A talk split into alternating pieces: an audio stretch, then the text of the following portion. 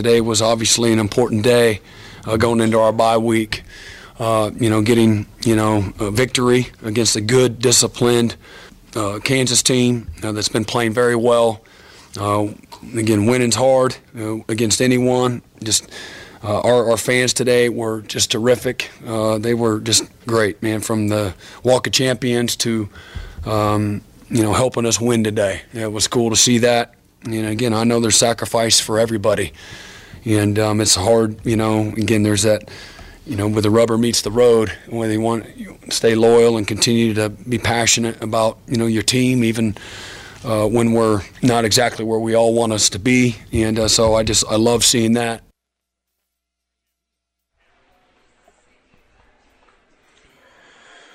Rush is back. Final hour hanging out today in Goldsby at Pryor's Pizza Kitchen. Really cool spot. Got to come in and check it out. Uh, Thursday through Sunday. Going to have football on. This is the awesome place to come watch football. Menu here is fantastic. Pizza is top notch. Got other great stuff on the menu. They've recently expanded that. TVs everywhere. Full service bar. Pickleball outside. Um, they've got ping pong. They've got these really cool terraced, um, uh, like green areas to where you can play cornhole. They're all leveled and it's just really, really cool. You got to come check it out. Pryor's Pizza Kitchen in Goldsby. Um, that was University of Oklahoma head football coach Brent Venables there talking about the win going into the bye week against Kansas. And it had me thinking, question. Uh, what do we think of Kansas the rest of the way out? You know, they've got uh, Baylor this week on yep. the road.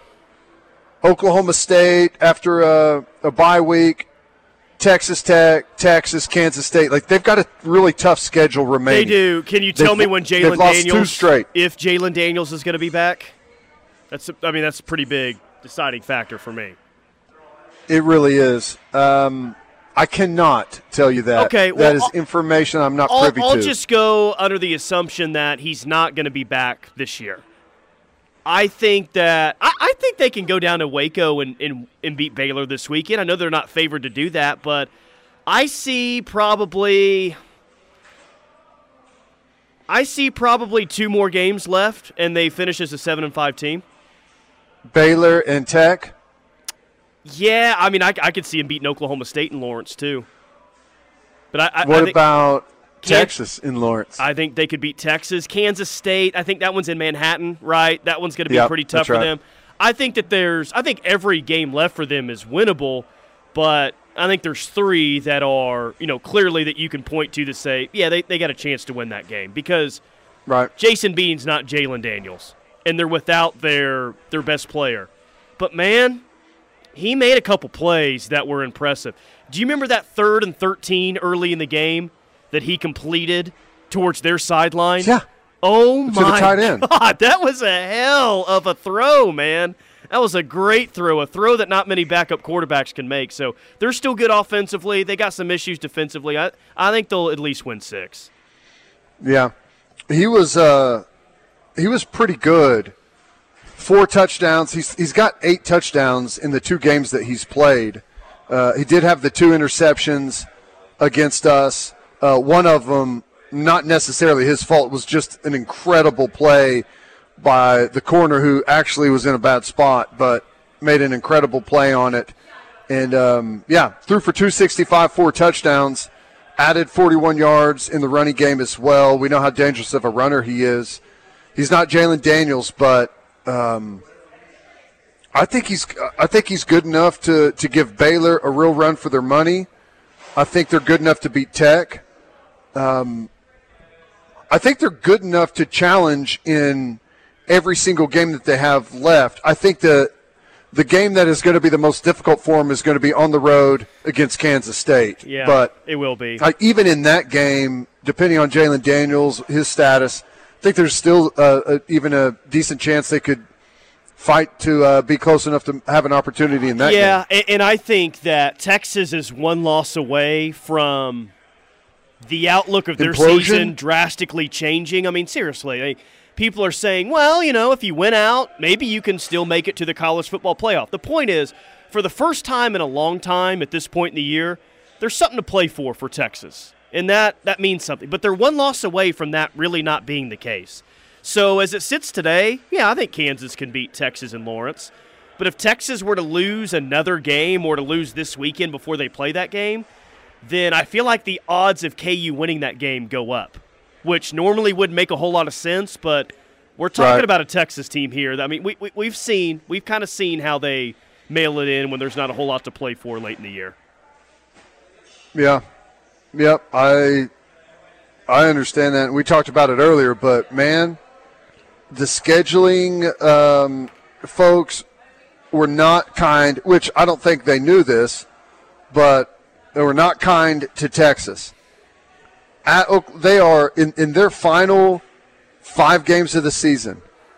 They are at Oklahoma State, at Kansas State, at Kansas, and they play TCU at home, and then they end the season with Baylor at home. And my goodness, their next three games are really difficult. Two of them on the road uh, Oklahoma State, Kansas State on the road, and then TCU at home.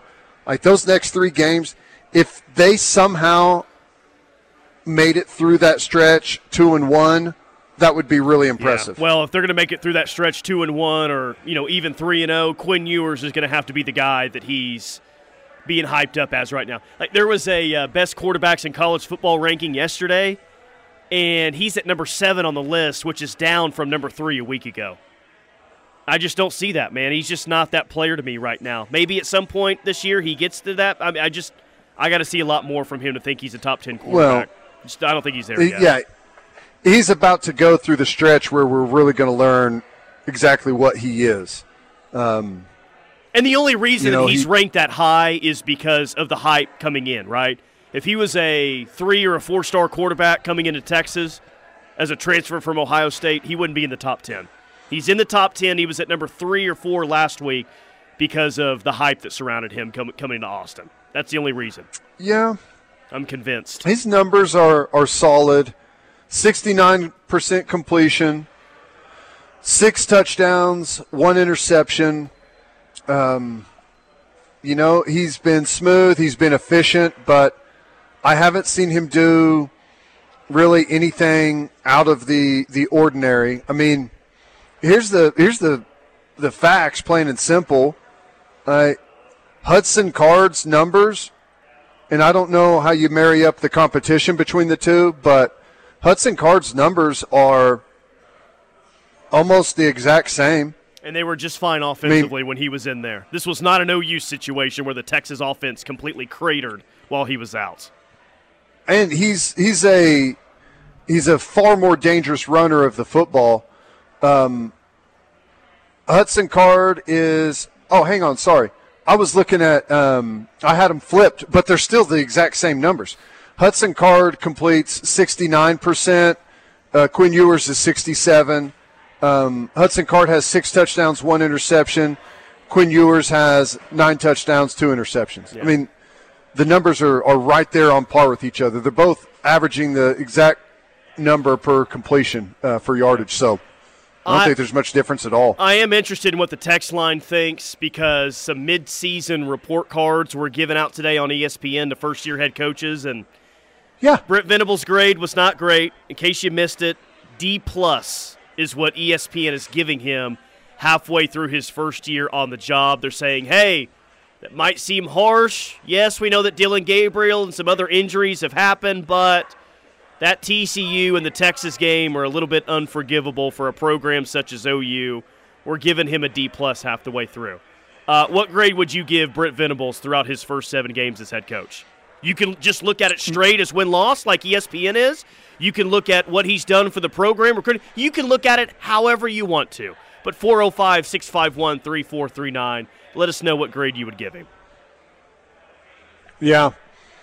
Yeah, it's. Um like if you're just going off win loss, obviously a four and three record for Oklahoma, a three game losing streak in there is going to be graded extremely low.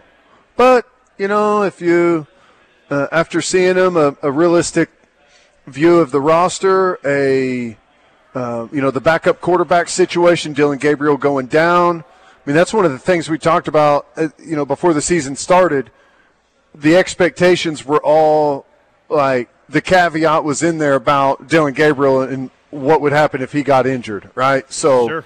unfortunately, that happened, and you know it was uh, it was less than stellar without the, him. The opportunity is there, though, to the final stretch of the season to finish with a much higher grade than what you have right now. Um, I, none of these games are super easy. Again, we read the future point spreads for all the games remaining.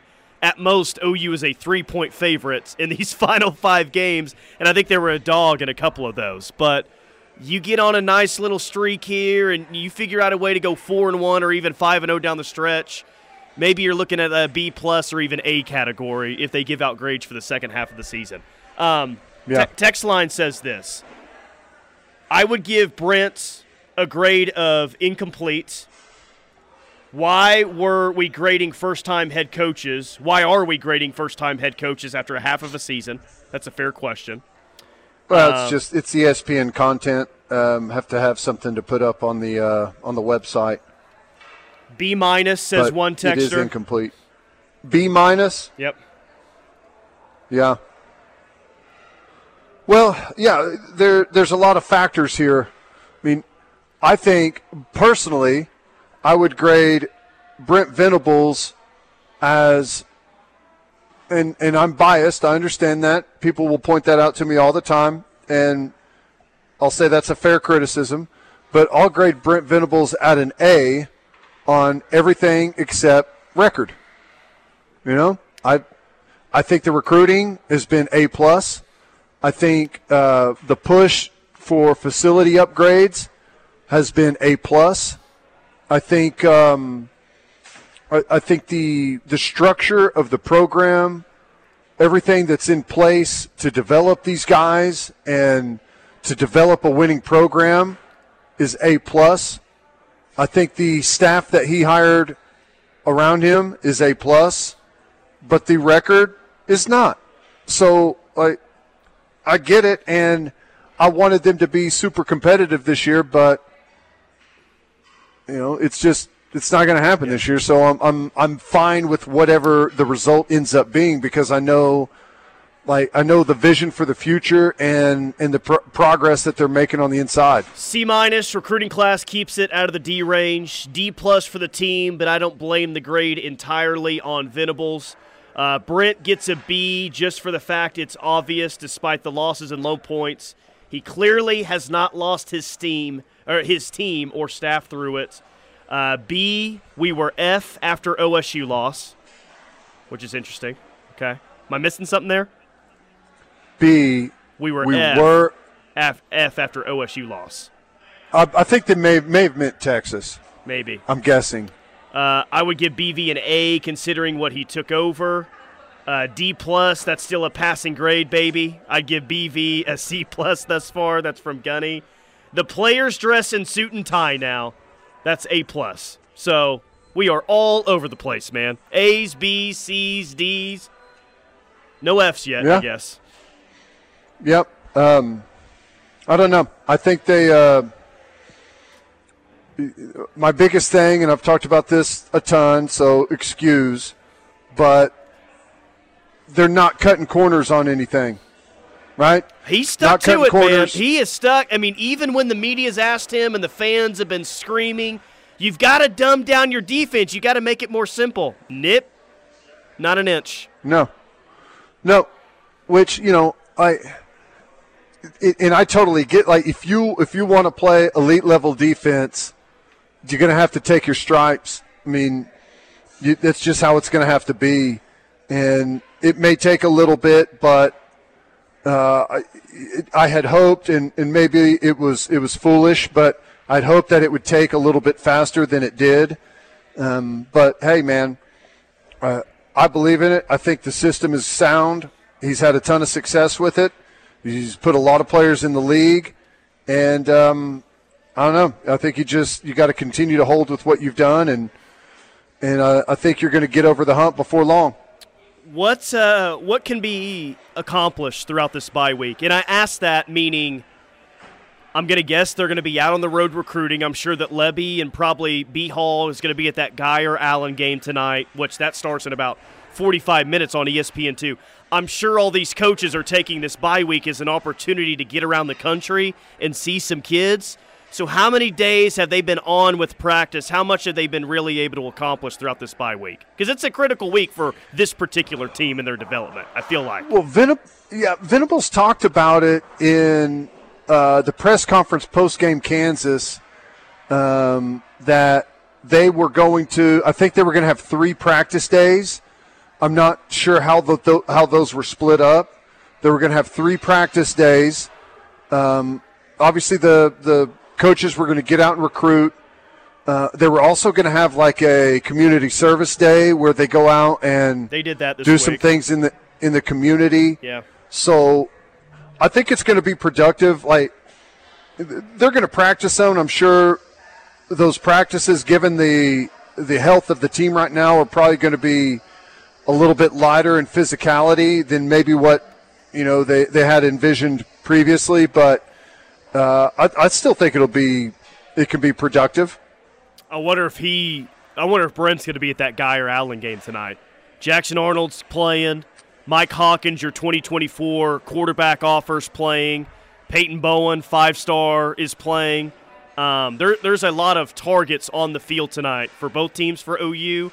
I wonder if this is a little bit of a power move for him, and he's standing over there on the sidelines. Plus, hey, get a little FaceTime on ESPN too. That never hurt anyone. Yeah, I'm sure he's not going to be the only one there, right? I mean, no, I, no, I think Lebby will definitely be there, and probably even Brandon Hall. I just wonder if he's going to be there along with those guys. No, no, no, no. I'm not talking about oh you guys. I'm talking oh, about. Oh yeah, yeah, yeah, yeah. Sure. Yeah, there'll be other. Schools. There's probably going to be a bunch of other schools there. I'm sure um, Arkansas yeah. might be there. They're they're trying really hard to get Michael Hawkins.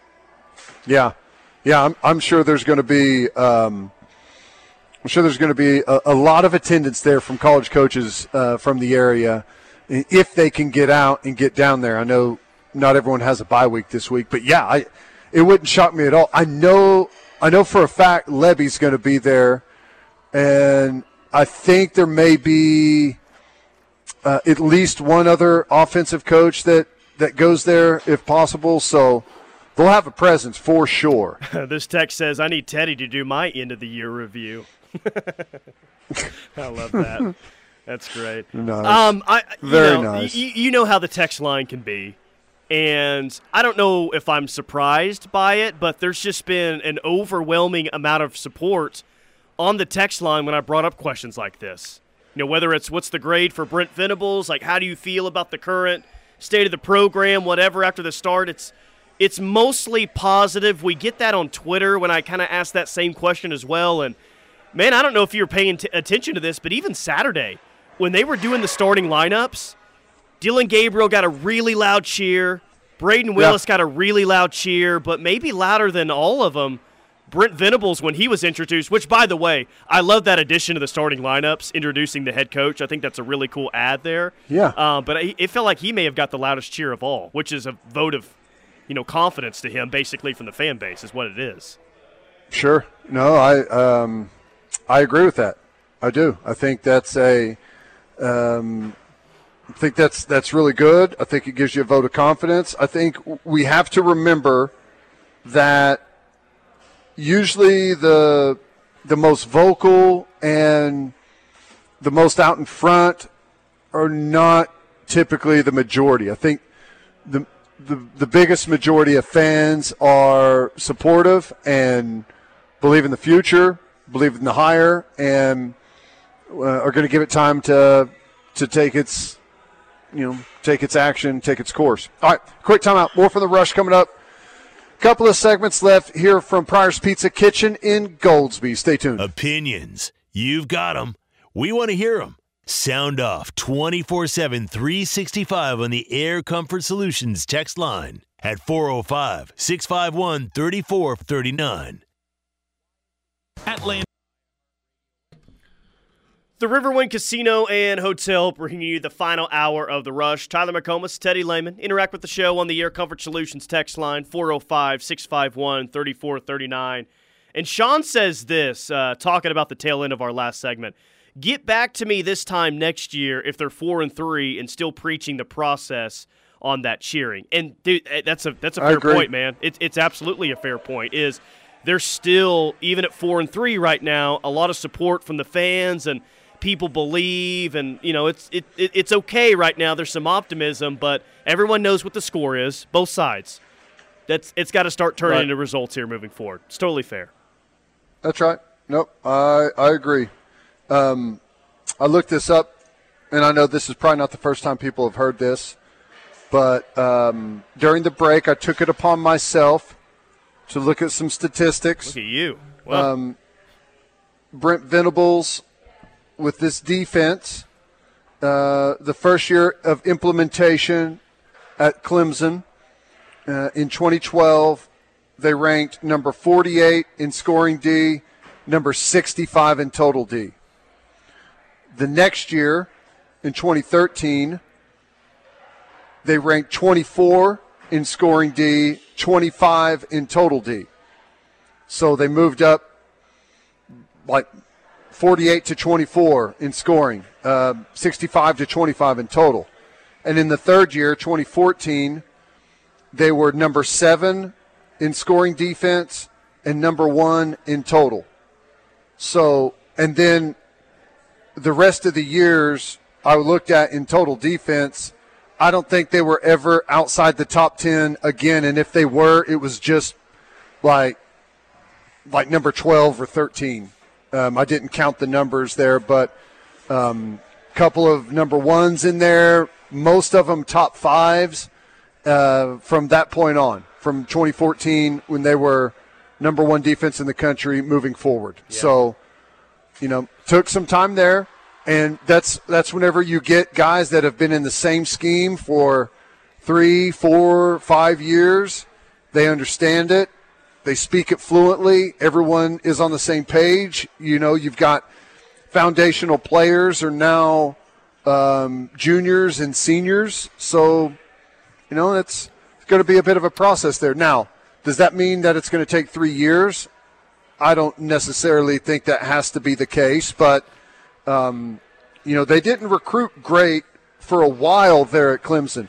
If he has a top five recruiting class this first year – and the transfer portal was not a thing then, and they hit it out of the park in the transfer portal, I think you can legitimately accelerate some of these numbers. And we think the offense next year is going to be, assuming everyone you know is healthy and all of those things, and Dillon Gabriel's back, which I expect. Uh, offense, you don't think is going to be an issue. So, I, if we were to project and say these numbers are going to be the same, and I know we're going to be further back than uh, number 65, but if I was to tell you that next year we'd have a top 25 defense, like the record. Oh my gosh! I think would be. It's where it'll be where you want really it to good. be. It'll be if you have a top yeah. 25 defense next year with, and I'm with you. I think offensively, even if Mims leaves, even if Eric Gray leaves, he, he does have a year to come back, but we'll, we'll see if that happens or not.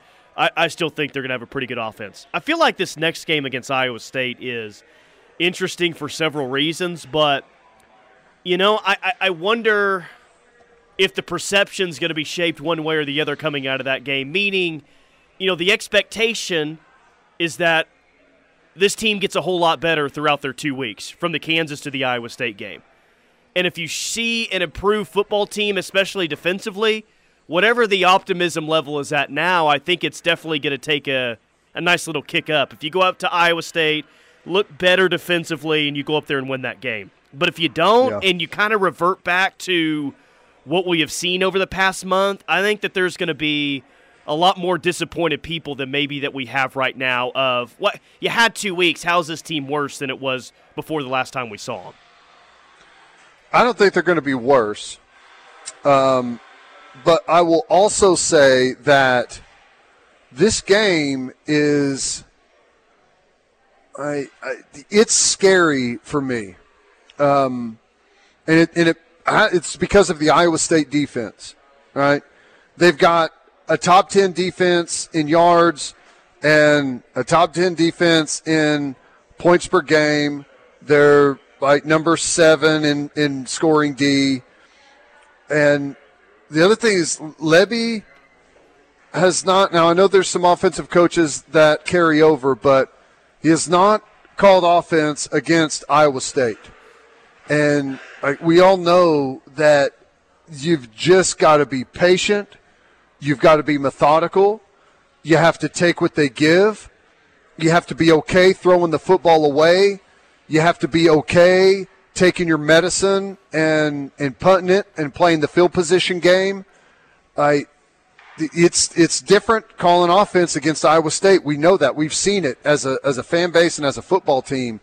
So like their defense is totally legit. Number one defense in the conference, and it ain't close. Yep.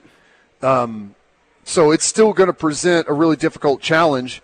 Um, their quarterback is not like he's got some big playmaking ability, but he'll make mistakes. And you know they've got uh, the leading receiver in the conference in Xavier Hutchinson, big guy that that can uh, turn your lights out. And they're going to make you play you a game a that's not at a fast break pace, essentially. Right. You know, the, the, the pace that OU, when they've been good, they've been able to operate at. I mean, Iowa State's just, they've kind of routinely made OU play a different game than maybe they want pace wise. So, yeah. And I think that, that, helps our defense some. Sure, it does. And it should anyway. You know, I'm, I'm glad that it's an 11 a.m. kick. You know, I, I think you know those crowds up there are i know they're they're not off to a good start this year and the record isn't good but like that place is foaming at the mouth with the with the thoughts of beating oklahoma even though our record is what it is the the ability to say we beat oklahoma uh, is is something that those people are going to be jacked up about, and that place is going to be crazy. I'm just glad it's an 11 a.m. kick. I think that's a, a bit of a benefit for us, but it's still going to be a wild atmosphere. I uh, was looking through kind of their team leaders earlier today, and uh, we knew going into this year that they had a big, you know, roster turnover. But I'm looking mm-hmm. through like, okay, there's Will McDonald. I I remember him.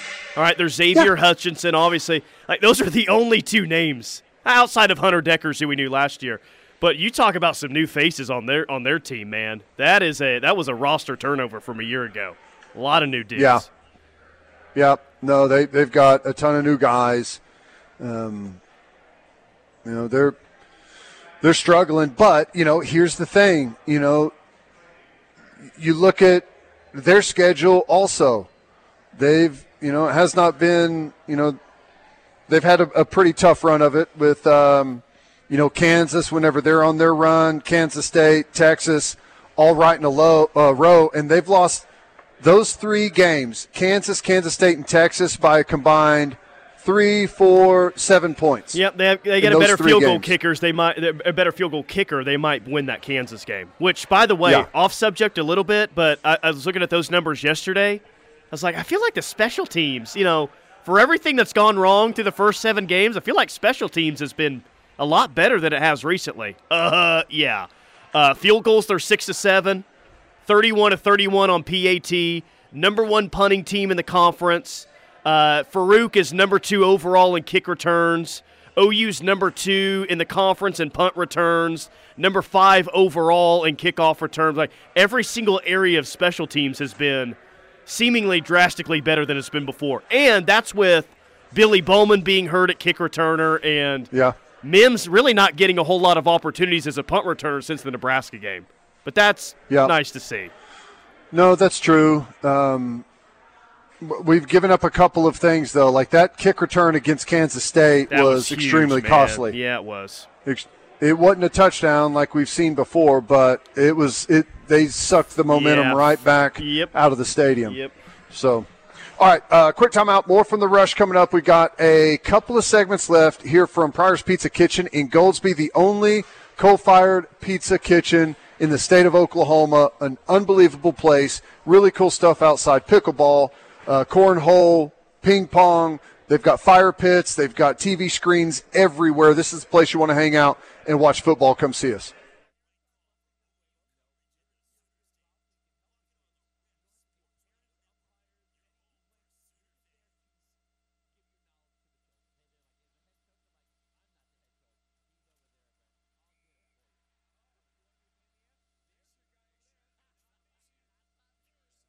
Air Comfort Solutions text line 405 651 3439.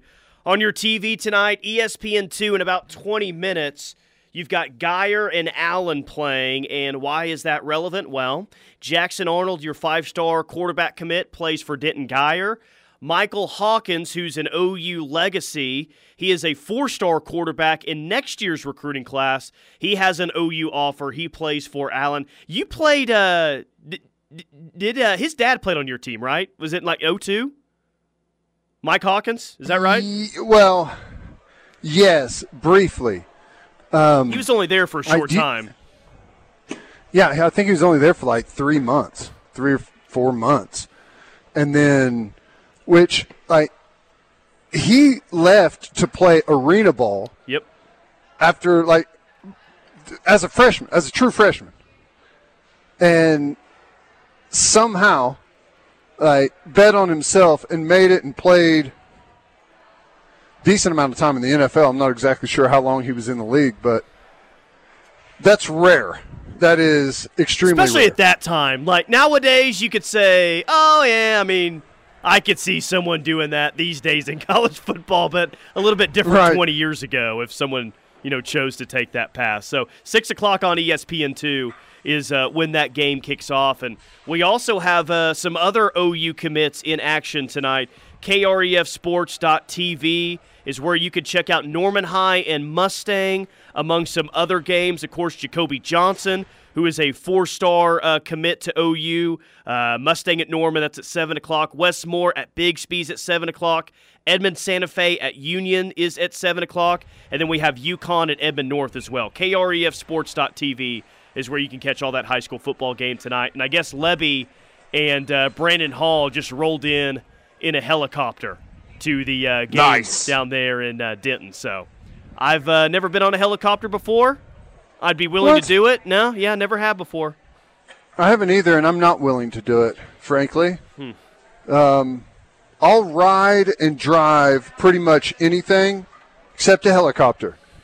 That thing is, there's way too many moving parts. Uh, it just doesn't even look like it's supposed to fly. I'm not okay with that. I've seen way too many helicopter crashes, videos, not in person.